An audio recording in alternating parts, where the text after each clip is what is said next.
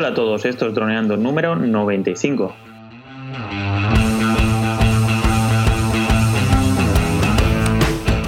Bienvenidos a este lunes 24 de diciembre, Nochebuena, así que espero que os habéis todo bien para que Papá Noel nos traiga muchos regalos a este podcast de temática dron, en el que aprenderás a ganar dinero con tu dron. En el programa de hoy, pues eso, vamos a hablar sobre trucos para editar nuestros vídeos. Pero recuerda que nos puedes contactar por, por Facebook, vía web en droneando.info o vía mail en contacta.droneando.info. Pues hoy, aquí el día de Navidad, no Navidad, no, el día de Nochebuena, pues estamos Cayetano y yo. Eh, Cayetano, que es, pues eso, ya sabéis, es especialista en drones, y yo, Dani Dura, que soy especialista en, desarrollo de aplicaciones web y, y, bueno, y asesoramiento de proyectos digitales. Hola, Calle, ¿cómo estás? Esta noche, ¿dónde, con quién eh, vas a cenar? Aquí en Navidad, pues, con la familia. sí, ¿no? Pero luego vamos de fiesta o no? Pues no sé, porque yo suelo acabar bastante tarde. Y, y aquí vosotros, mis amigos, a las diez y media ya estáis fuera de casa. A las diez y media. Pero bueno, luego a la una ya hay que ir al WIT, hacerse allí primera copa y luego ya a los jardines, ¿no? No, pero que decir que, vosotros cenáis muy pronto, o sea, acabáis muy pronto de cenar. Yo, Uy, yo a las ocho y media estoy cenando. Por eso. Que mi madre, vamos, enseguida quiere, como claro, como todos los días. Entonces, si acabo pronto, bien. Si no, pues ya nos vemos el mañana. Pero bueno, algo, algo haremos. Y nada, muy contento que aquí sí, nosotros no paramos. O sea, Navidad, contra viento y marea, y aquí seguimos, eh, haciendo nuestro podcast, eh, como siempre. Y además, mm, ha sido un poco casualidad, pero resulta que vamos a tratar uno de los temas que a mí personalmente más me gusta, que a mí personalmente más importante me parece, y que además creo que es el aspecto que más tendríamos que trabajar, ¿no? Porque mm, básicamente de todo lo que hemos hablado, aspectos técnicos, de grabar a 4K o no 4K, de tener este dron o este otro, de hacer este tipo de planos. ¿Te acuerdas del programa que hicimos hablando de tipos de planos que podíamos hacer? Todo eso es algo, entre comillas, fácil de, aprender, no fácil, sino rápido. Es decir, si tú te pones, te haces tu metodología y al final eso pues te lo aprendes y te lo haces tuyo y eso es algo rápido, entre comillas. Pero de lo que vamos a hablar hoy es de lo que más práctica necesita y, creo que es un poco la clave mm, para triunfar eh, contando, haciendo tus vídeos. Y es la forma en la que lo editamos, pero no la forma técnica, ni a qué codec procesamos, ni, ni a qué formato, ni a qué calidad. No, simplemente cómo vamos a contar nuestras historias. Y para mí es lo más importante, es lo que más me ha costado hacer porque es lo más difícil. Y, no solo eso, estoy en un proceso, yo sigo mejorando esto, no, no, creo que nunca llegue a decir, wow, yo soy un contador de historias perfecto y mi metodología es la mejor, no, yo seguiré aprendiendo siempre. Y en este aspecto, bueno, pues básicamente vamos a hablar de cómo, eso, cómo contar historias, cómo adaptar nuestras historias al público. Así que, bueno, básicamente... Sí, básicamente son dos aspectos que yo tengo en cuenta y es eh, que siempre tenemos que ir a la esencia, es decir, queremos contar una historia, vamos a contarla, no, no metamos cosas que nos impiden contarla, ¿no? vamos a la esencia, vamos al grano y, y ofrezcamos lo que tenga, mm, lo que merezca la pena ofrecer.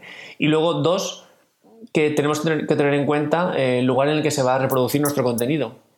Si en móvil, si en.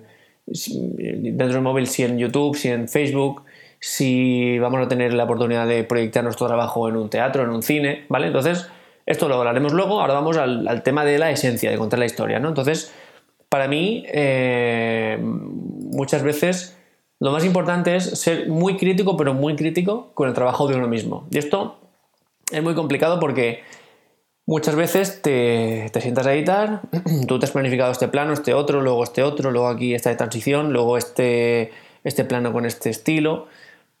Pero luego cuando lo ves, si tú no eres crítico, dices, va, esto está perfecto. esto lo, lo renderizamos y lo enviamos, perfecto.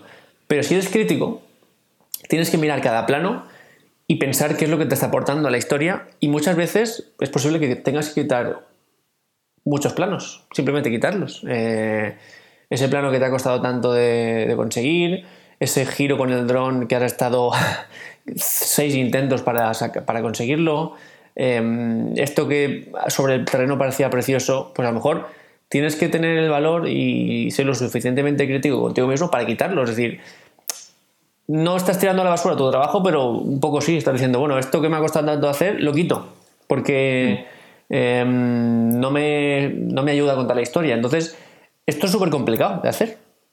Y para eso lo que hablamos es, hace falta hacer un storyboard, ¿no? Cuanto más tiempo utilicemos haciendo el storyboard, pues si queremos hacer un vídeo de dos minutos, ¿no?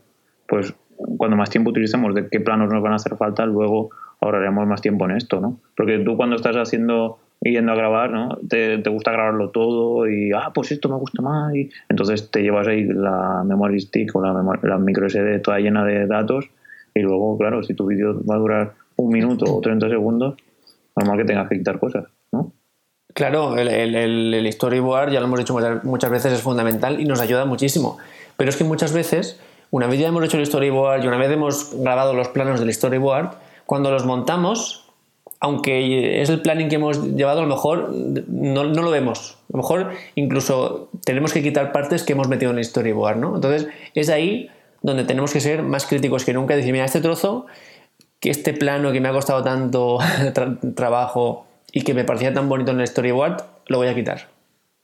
Entonces, eh, y para esto, que es muy complicado, ya digo, hay una serie de claves, pero bueno, mm, esto tiene que ser siempre que le salga de cada uno. Pero bueno, básicamente, una idea bastante útil es que si a nosotros hay algo que no nos convence del todo, es decir, esto, bueno, está bien, pero tampoco. Si eso no nos convence, es complicado que a otra persona le guste, ¿vale?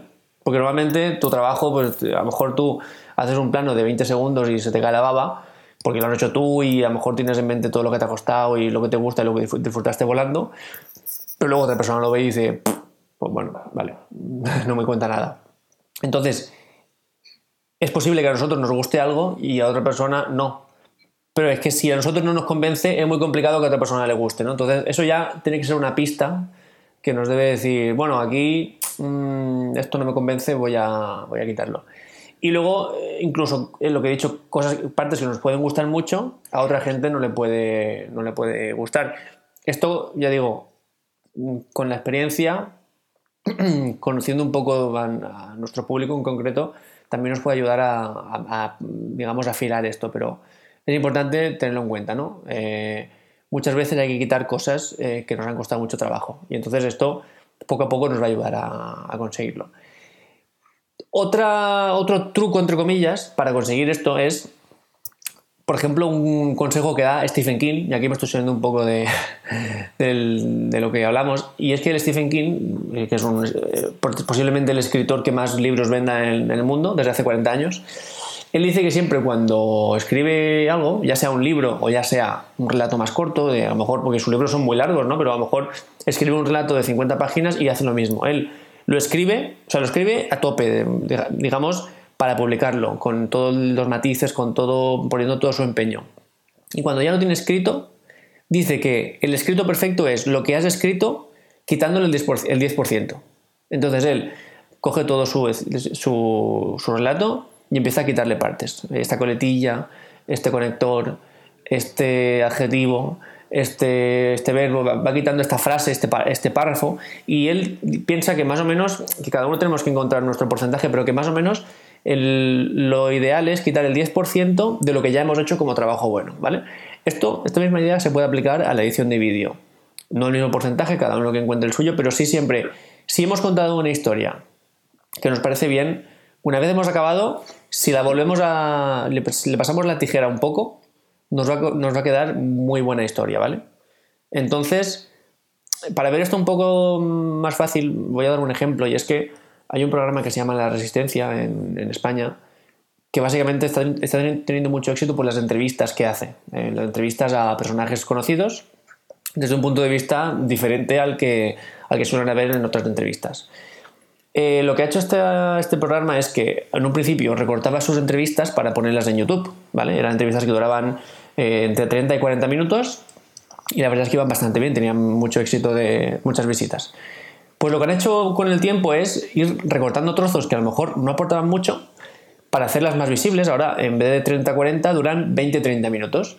¿Y qué han hecho, por ejemplo? Pues antes el vídeo empezaba con el presentador y decía, bueno, eh, hacía su pequeña breve introducción y decía, bueno, yo ya he venido a visitarnos no sé quién. Y entonces entraba la persona, hacía la entrada, música, saludaba y se sentaba, hola, ¿qué tal? Y entonces empezaban, ¿no?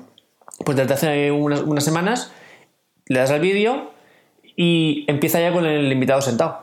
Y es, bueno, aquí estamos, cuéntanos. Entonces ya empieza directamente a, lo que nos importa, ¿no? Nos ha quitado ahí esos 15 segundos eh, que, nos, que pueden incluso molestar un poco.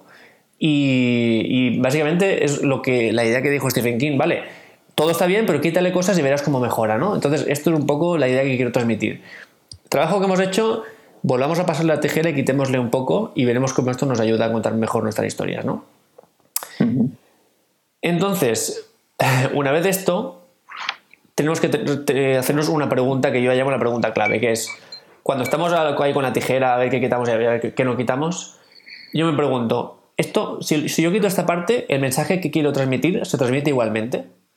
Si la respuesta es sí, se quita, ya está. Por muy bonito que sea el plano. A lo mejor es un planaco, mm, una luz increíble, vale, pero cuento igual, igualmente el mensaje, lo quito y ya está. Si la respuesta es no, me hago otra pregunta lo que estoy quitando es muy importante, o sea, es vital. Si es muy importante, lo dejo, ya está. Aunque dure más, lo dejo. Si no es muy importante, ya hay que valorar. Vale, pues me compensa quitar este, este tema para que el resto del mensaje se transmita bien o, no y lo dejo también. Entonces aquí estas pistas nos pueden ayudar un poco a, a, quitar. Para eso, tenemos que tener muy claro cuál es el mensaje que, queremos transmitir. Eso también. Es decir, yo quiero vender este barco. Vale, para vender este barco me hace falta este plano de una cuerda mm, amarrada al puerto cuando está aparcado.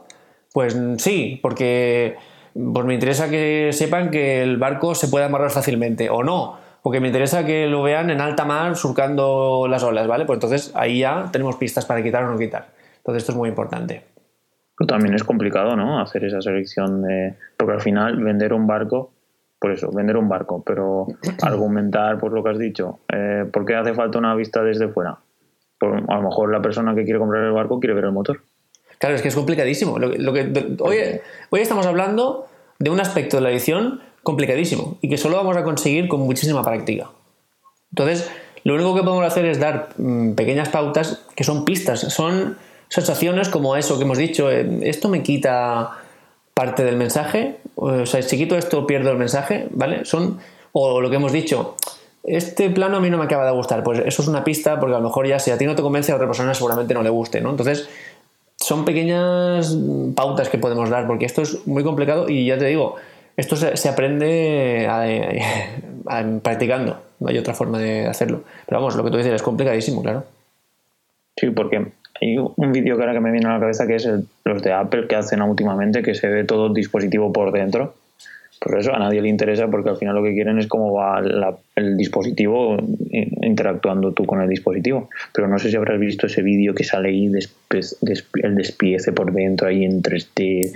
Pues bueno, por lo visto está llamando mucho la atención, es un, un vídeo muy llamativo y entonces sí que está, pues su objetivo lo, lo consigue pero vamos, no diría yo que la, el objetivo es no, imagínate la idea, ¿no? Argumentar. ¿Por qué vamos a enseñar el Apple Watch desmontado por dentro? Claro. Sí, la gente no lo, nunca, nunca en la vida lo va a desmontar. En cambio, un motor de un coche, pues a la gente que le gusta, bueno, a la gente que le gusta el motor, pues que le, gusta ver ahí qué, cilindro, pues el tipo de motor que es, si es inyección, bueno, todo el tema ese que tampoco entiendo mucho, pero sí que le gusta todo el tema del motor pero bueno, por lo visto se ha puesto de moda, sí que encaja dentro de lo que el mercado quiere y comparte, y entonces pues lo hacen así. Claro, habría que ver qué persigue Apple eh, con, esas, eh, con ese tipo de planos. Sí que es cierto que a lo mejor eh, ese mismo recurso, y ahora mismo me está viendo a la mente las instrucciones de IKEA, que IKEA básicamente también es lo mismo, es contar una historia, es decir, ayudar al cliente a que monte su mueble y lo hace en las mínimas imágenes posibles, con el mínimo texto o casi sin texto prácticamente posible y con las mínimas páginas posibles. Y me está viendo a la mente porque IKEA muchas veces sí que muestra esa foto o ese gráfico de la parte que quieres montar desmontada, es decir, con el, tornillo a unos centímetros de ser encajado, con la, con la, parte intermedia a unos centímetros de la pieza principal y con la pieza principal eh, todo separado, ¿no? Con la andera por en medio, porque si tú lo ves todo junto es complicado hacerte una idea de cómo va, pero si lo ves separado, es mucho más fácil mm, entender cómo van a encajar. Entonces, por ejemplo, eh, imagínate que, estamos en una reunión de IKEA y dicen, oye, esto vamos a quitarlo porque así ahorramos una página y es más fácil y ahorramos no sé cuánto dinero. Y alguien dice, sí, pero es que esto te ayuda a que la gente pueda montarlo. No merece la pena y deciden no, entonces lo dejan, ¿vale? Entonces, esta sería un poco la idea que, perseguiríamos con esto, con todo esto. Em, y luego, paralelamente, está muy bien tener siempre una opinión de otra persona, pero mm, siempre hay que tener en cuenta que esto a veces nos puede ayudar y a veces no nos puede ayudar. Lo que nos dice, por ejemplo, también Stephen King, porque todo esto que hablo de Stephen King es porque él hizo un libro en el que básicamente explicaba cómo escribe él, o sea, cómo se estructura él, sus partes, sus ideas, sus argumentos, y la verdad es que es un libro prácticamente una obra maestra porque lo explica increíble. Y él lo que una de las pautas que tiene es que a él siempre le gusta enseñar sus historias a su mujer, es digamos su primera lectora y la que le da su crítica y sobre, sobre esa crítica él va por una, por una dirección o por otra. Pero tiene muy claro que cuando él escribe un libro hay dos fases. La fase de puerta cerrada y la fase, y la fase de puerta abierta. Esto significa que cuando él empieza, al principio su puerta de su despacho está cerrada, nadie puede entrar, nadie puede leer lo que está escribiendo, ni nadie puede opinar, porque él tiene que estructurarse bien sus ideas y volcarlas. Luego una vez él ha hecho su primer repaso y le ha quitado ese 10% que piensa que sobra, empieza la, fase de puerta abierta, es decir, ya su despacho está abierto, cualquier persona que esté en su casa, por supuesto, puede entrar y puede empezar a interactuar con él y eso a él ya en ese punto sí que le ayuda a ir modificando un poco su historia. Y con, yo quiero coger este ejemplo y traérnoslo al tema de los vídeos, un poco lo mismo. Eh, el ejemplo extremo sería eh, empezar la edición con tu cliente sentado en la mesa. Eso es una locura. O sea, tener a tu cliente diciendo te corta de aquí, alarga esto, no, eso, eh, vamos, no lo recomiendo. Y sí, sí, pues prácticamente sí. Y lo que sí que recomiendo es que tú solo hagas una primera versión. Luego ya le quitaremos, pero tú haz la primera versión, ponle música, recorta por aquí por allá, y luego sobre esa versión trabajamos, pero no, no quieras mostrar tu trabajo demasiado pronto porque lo más fácil es que te mareen, porque una persona dirá esto, otra, otra, porque al final tú tienes que plasmar tu visión, modificada con opiniones, pero tiene que ser tu visión. Entonces, primero, puerta cerrada, haz y luego ya abre la puerta, ¿no? Entonces, esto es un poco la, la idea que, con lo que me quería quedar esta parte de ir a la esencia, que es lo que nos va a ayudar a transmitir el mensaje.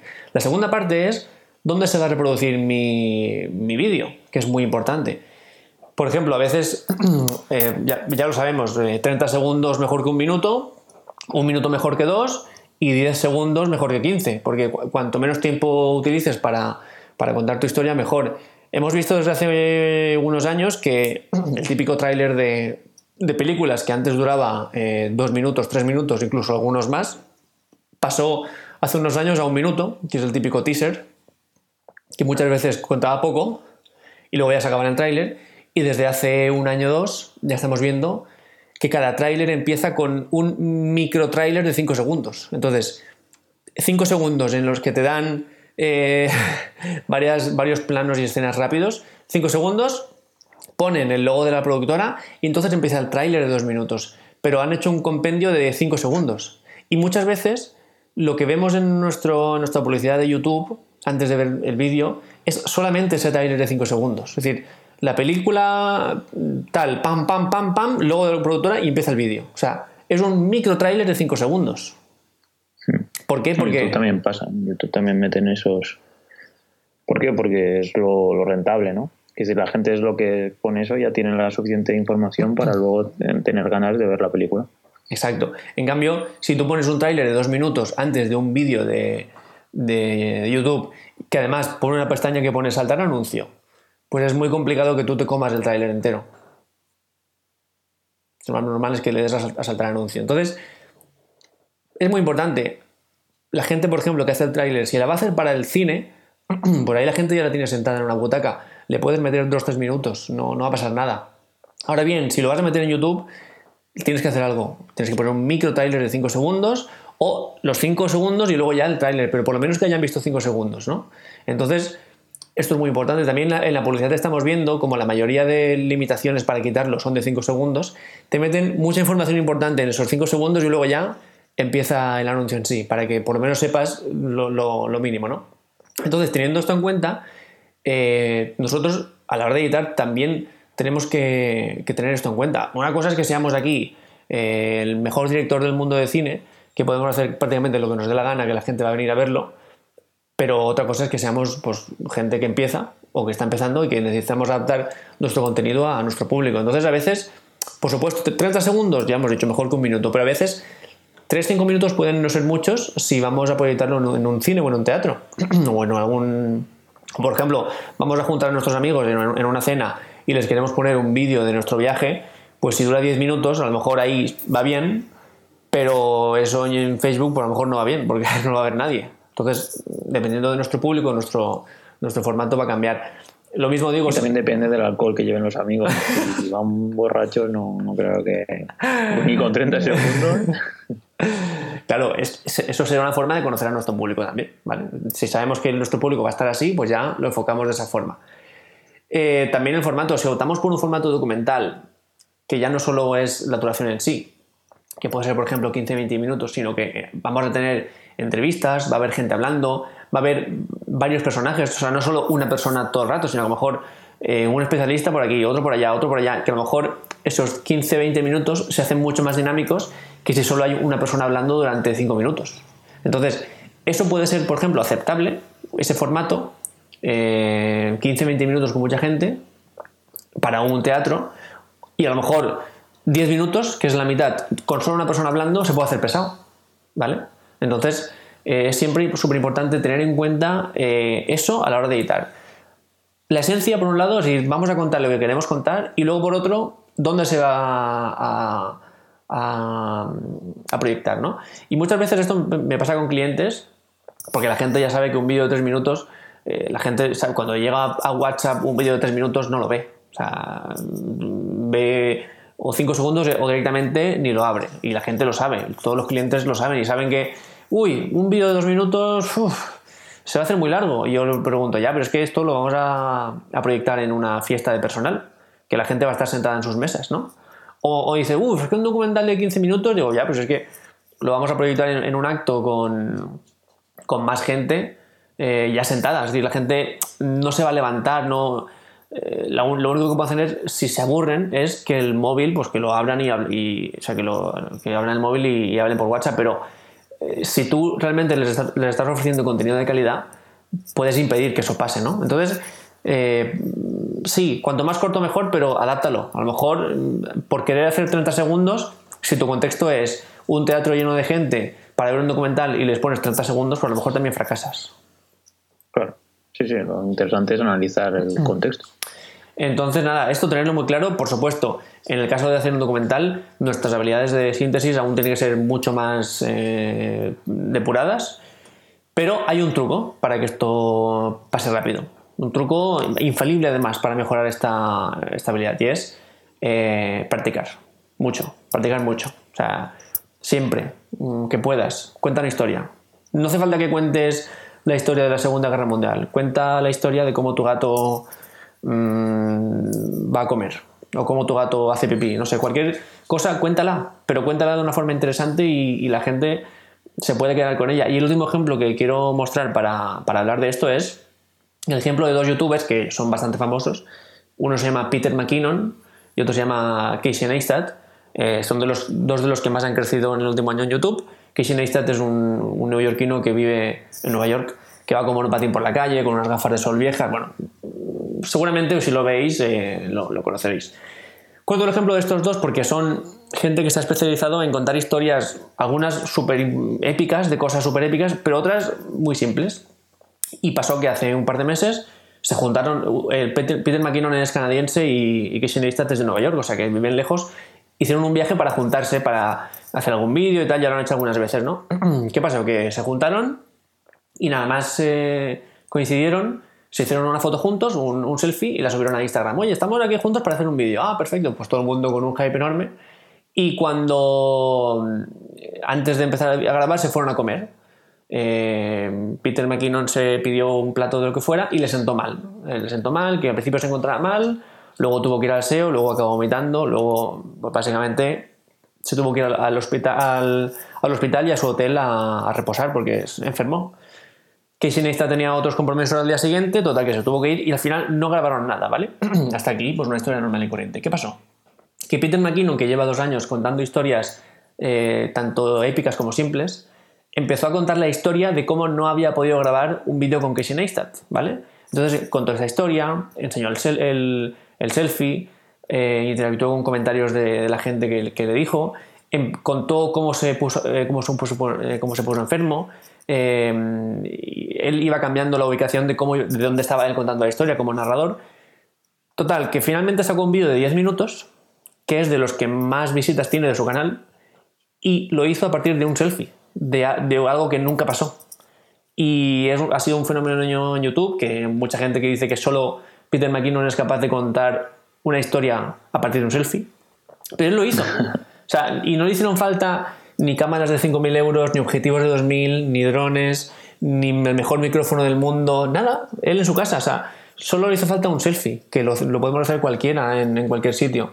Y todo lo demás fueron habilidades que tiene él para contar historia, ¿no? Entonces, esto es lo que, de lo que estamos hablando hoy de cómo mejorar nuestras habilidades para contar historias, ¿no? Entonces, bueno, básicamente un poco lo que queremos que se os quede y nada, practicar, esa es la clave.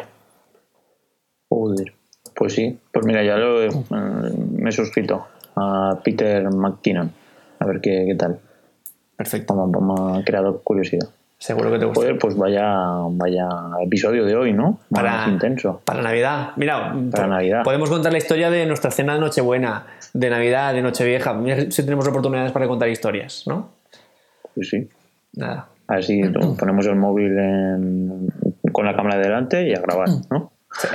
Ir grabando. Pues genial. Pues me ha, gustado mucho, la verdad. Me alegro, Dani. Pues nada. Si quieres ya me despido, ¿no? Sí. Venga, pues chicos, ya lo sabéis. Si os gusta nuestro contenido, si nos queréis dejar preguntas, comentarios, sugerencias, críticas, nada, ya lo sabéis. Nuestra web, droneando.info, nuestro mail, contacta.droneando.info. Nos tenéis en Facebook, nos tenéis en iVoox, nos podéis dejar un comentario y un me gusta, o en iTunes y nos dejáis una valoración de 5 estrellas. Y nosotros nada, nos escuchamos en el siguiente programa y hasta entonces nada, que paséis una feliz Navidad. Eso, pasar buena noche, noche buena y mañana Navidad. Así que nos vemos el miércoles y nada, un saludo y un abrazo grande. Chao.